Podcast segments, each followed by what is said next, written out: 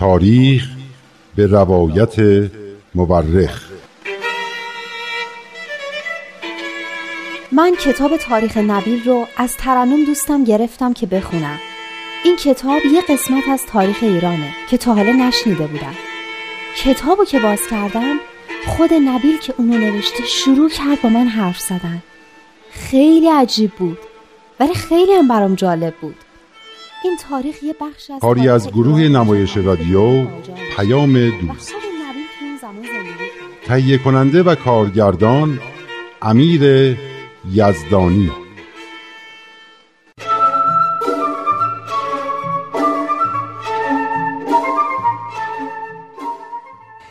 تاریخ نبیل رو کجا گذاشتم؟ آها اینجاست. رفته زیر این کتابا.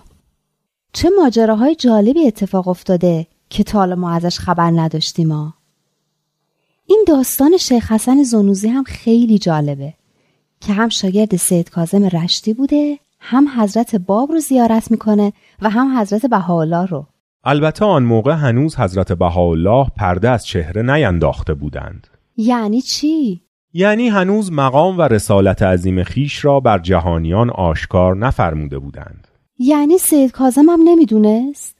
البته از داستان شیخ حسن زنوزی معلومه که سید کازم می‌دونسته حضرت باب همون موعود هستن. اما می‌دونسته که نباید زودتر از موقع حرفی بزنه. اما اون یکی ظهور رو هم می‌دونسته؟ یعنی حضرت بهاءالله رو هم میشناخته؟ سید کازم در کتاب شرح قصیده و کتاب شرح خطبه خودش با کنایه و اشاره اسم حضرت بهاءالله را آورده. پس حضرت بهاءالله رو هم میشناخته؟ چه جالب! سید کازم در آخرین رساله ای که نوشت از حضرت باب با لقب ذکر الله الاعظم یاد کرده و شعری رو خطاب به ایشون نوشته که به خاطر تو از قوم خودم و خودت و از زمان و مکان تو میترسم. پیداست که اون روزگار به سید کازم خیلی سخت میگذشته. خیلی. با این حال با کمال شجاعت هر نوع اذیت و آزاری را تحمل می کرد تا اینکه بالاخره همه دشمنانش خار و ذلیل شدند. مگه چطور شد؟ این قضیه داستان جالبی دارد که برایت می‌گویم.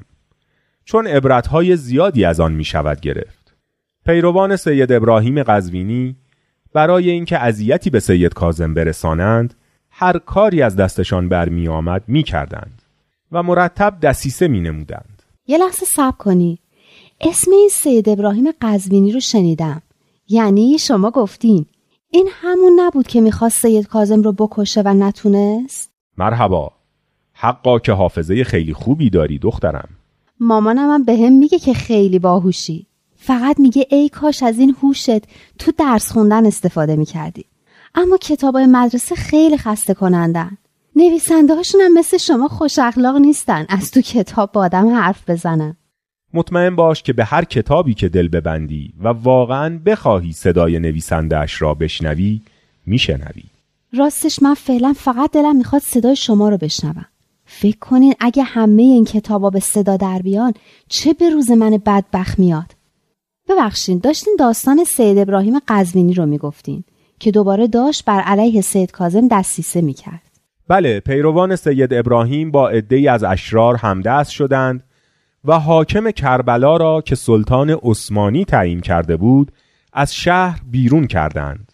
اون موقع کربلا جزو امپراتوری عثمانی بوده. تو درسامون بود. پس معلوم شد که خواندن درس چندان خالی از فایده هم نیست. بله کربلا جزو امپراتوری عثمانی بود و وقتی بلوا شد حکومت مرکزی سپاهی را فرستاد تا آتش آن را خاموش کند. سپاهیان عثمانی کربلا را محاصره کردند و به سید کازم که مقبولیتی در شهر داشت پیغام دادند که به اشرار اطمینان بدهد که اگر دست از شرارت بردارند در امانند و اگر این کار را نکنند به قتل می‌رسند. سید کازم رؤسای آشوب را دعوت کرد و طوری با نهایت صدق و خلوص با آنها صحبت کرد که اشرار تصمیم گرفتند دست از شرارت بردارند و تسلیم حکومت شوند. پس مشکل به دست سید کازم حل شد. نه متاسفانه همین که از پیش سید کازم بیرون رفتند دشمنان سید آنها را دوباره تحریک به شرارت کردند و شبانه اهل شهر را به مقاومت در مقابل قوای دولتی واداشتند. برای قانع کردن مردم هم قصه هایی به هم بافتند مانند اینکه یکی گفت دیشب من حضرت عباس علیه السلام را در خواب دیدم که فرمود به اهل کربلا بگو با قوای دولتی جهاد کنند و مطمئن باشند که پیروز می شوند. مردم هم این حرفا رو باور کردن؟ عجب ساده بودن اونا دیگه. متاسفانه این نبار اول بود که مردم گول این نوع حرف ها را میخوردند و نبار آخر. سید کازم چی کار کرد؟ سید کازم که اوضاع را این طور دید نامه ای به سردار سپاه فرستاد و حقیقت را برای او نوشت. سردار از سید کازم خواست که یک بار دیگر مردم را نصیحت کند و بگوید که در فلان ساعت وارد شهر می شود و اشرار را از بین می برد و فقط کسانی که به منزل سید کازم پناهنده شوند در امان می مانند. بازم مردم گوش ندادن؟ نه دشمنان سید شروع به تمسخر و استهزا کردند. صبح روز بعد قوای دولتی به شهر حمله و شروع به کشتار و غارت کردند. یک عده به حرم سید و شهدا پناه بردند یک عده به حرم حضرت عباس یک عده از خیشاوندان و دوستان سید کازم هم به خانه او پناه بردند. جا در خانه سید کازم به حدی تنگ شد که سید کازم خانه های مجاور را هم به پناهگاه تبدیل کرد.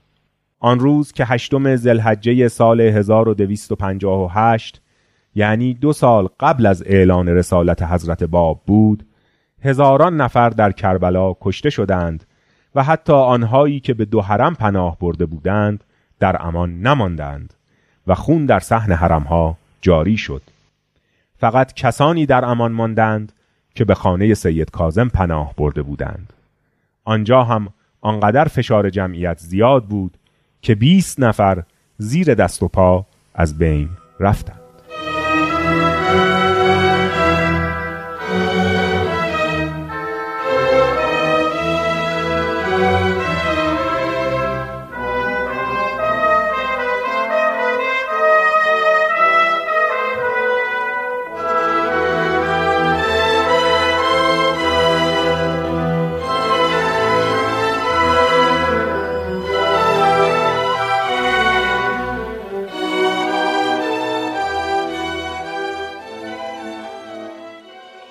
واقعه شاید سمبولیک بوده ها.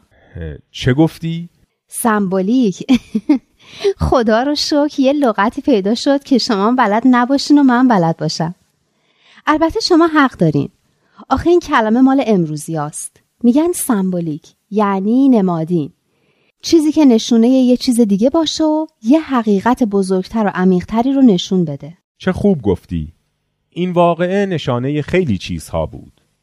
شدت نادانی و جهالت مردم که چه آسان بازیچه دست می شدند و چه سنگین بهای آن را می پرداختند. قصاوت حکومت و اینکه مردم امن و امان را باید در کجا جستجو می کردند. بسیار خوب گفتی. بعد چی شد؟ اذیت و آزار سید کازم فقط از سوی دشمنانش نبود. بعضی از شاگردانش هم بودند که بسیار مایه آزار او می شدند. شاگردان مغرور و مکاری که طوری وانمود می کردند که گویی محرم اسرار سید کازم هستند و همیشه در صف اول کلاس می نشستند. تو کلاس ما هم چند تا از این خودشیرین کنا هستند که نیمکت اول میشینن و فکر می‌کنن خیلی سرشون میشه. سید کازم به روی این افراد نمی آورد. اما گاهی به کنایه به حالت درونی و غرور و ناتوانی آنها از درک حقایق الهی اشاره می کرد. مثلا می گفت تا کسی از من متولد نشود گفتار مرا نمی‌فهمد و همینطور می گفت دنیا گوش شنوا ندارد و من نمی توانم سر واقعی را آشکار کنم چون مردم طاقت آن را ندارند گاهی هم علائم ظاهری موعود را آشکار می کرد و می گفت حضرت موعودی که پس از من ظاهر می شود از خاندان نبوت است اولاد فاطمه است قامتش متوسط است از عیوب و امراض جسمانی دور و برکنار است. یکی از شاگردان سید کازم به نام شیخ ابو تراب برای من تعریف کرد که من و چند نفر از شاگردان سید از این صحبتها فهمیدیم که بعضی از شاگردان سید کازم که آرزوی جانشینی ایشان را داشتند ادعایشان باطل است چون هر کدام عیبی داشتند. سید هم اغلب به کنایه به آنها اشاره می کرد که اینها ایمانی ندارند و مغرورند و عاقبت نادانی و حماقت خود را نشان خواهند داد.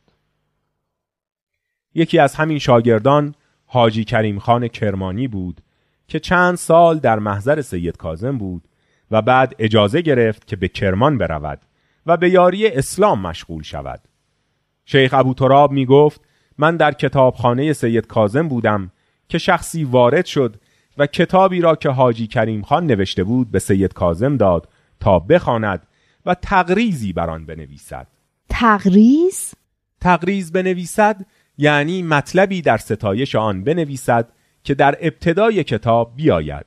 چه اعتماد به نفسی هم داشته واقعا؟ خب این رسم آن موقع بود. سید کازم بعضی از فصلهای کتاب کریم خان را خواند و به آن شخص برگرداند و گفت به کریم خان بگو خود او بهتر از دیگران می‌تواند بر کتابش تقریز بنویسد. شیخ ابو تراب برای من تعریف کرد که وقتی آن شیخ رفت سید کازم با غم و اندوه گفت کریم خان چند سال با من به سر برد.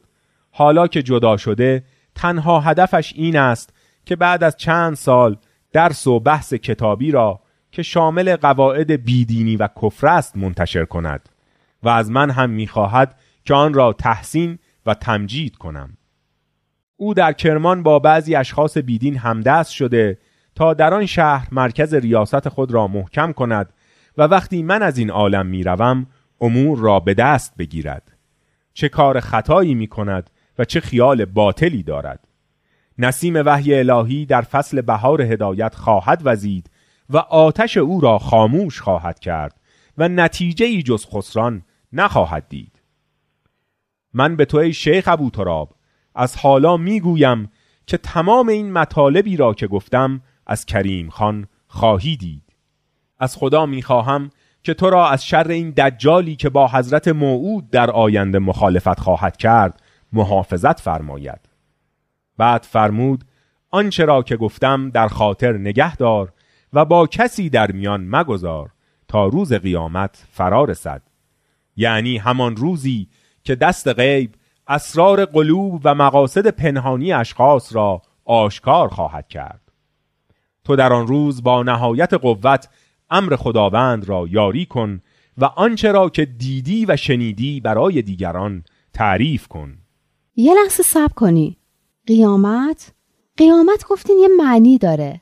گفتین قیامت آخر دنیا نیست. مردا هم واقعا از تو گور در نمیان. قیامت اون روزیه که یه پیامبر جدید ظاهر میشه.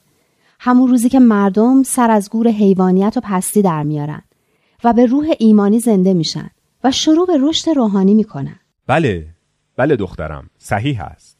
خیلی خوب به خاطر سپرده ای درست گفتم؟ هورا! اما دجال یعنی چی؟ این هم حتما معنیش غیر از اونه که همه فکر می‌کنن نه؟ البته من فقط این کلمه رو شنیدم که وقتی حضرت مهدی میاد دجال هم میاد. اما درست نفهمیدم چی به چیه. دجال یعنی بسیار دروغگو و پرهیله و فریب. از حضرت رسول نقل شده که میفرماید به زودی بعد از من دجال ها ظاهر می شوند. یعنی دجال یک نفر خاص نیست. همه دروغگوها و مکارهایی که در زمان ظهور یک پیامبر مردم را فریب می دهند و باعث گمراهی آنها می شوند دجال هستند. به عبارتی علما و روحانیون بدسرشت دیانت قبل هم دجال هستند. زیرا باعث فریب و گمراهی مردم می شوند. درست پس این حاجی کریم خان کرمانی هم از همین دجال ها به حساب می اومده یعنی نظر سید کازم که این بوده حالا واقعا همینطور هم میشه؟ بله در روایت خودمان دوباره به این حاجی کریم خان برمیگردیم شیخ ابو تراب چی میشه؟ شیخ ابو تراب در همان اوائل ظهور حضرت باب به ایشان ایمان میآورد و تا مدتی هم ایمان خود را پنهان می کند تا اینکه شعله ایمانش زبانه می کشد و نمی تواند ایمانش را پنهان کند. و در زندان تهران و در همان سیاهچالی که حضرت بهاءالله در آن زندانی می شوند گرفتار می شود و همانجا هم جانش را بر سر ایمانش می گذارد و شهید می شود مگه حضرت بهاءالله زندانی شدن؟ بله البته به آن هم به موقع خودش می رسیم فعلا فکر می کنم وقت خواب شما باشد. البته قبل از اینکه مادرتان شما را صدا کند. پس فقط همینو بگی کی مردم می‌فهمن که حضرت باب همون حضرت مهدی هستن؟ کی بهش می‌رسیم؟ به آن هم به زودی می‌رسیم. اما قبل از اینکه به ظهور حضرت باب برسیم برای شما از اواخر دوران زندگانی سید کاظم رشتی و از وفات ایشان می‌گویم که خودش ماجرای جالبی است. راست میگی باشه. پس تا فردا شب. شب بخیر.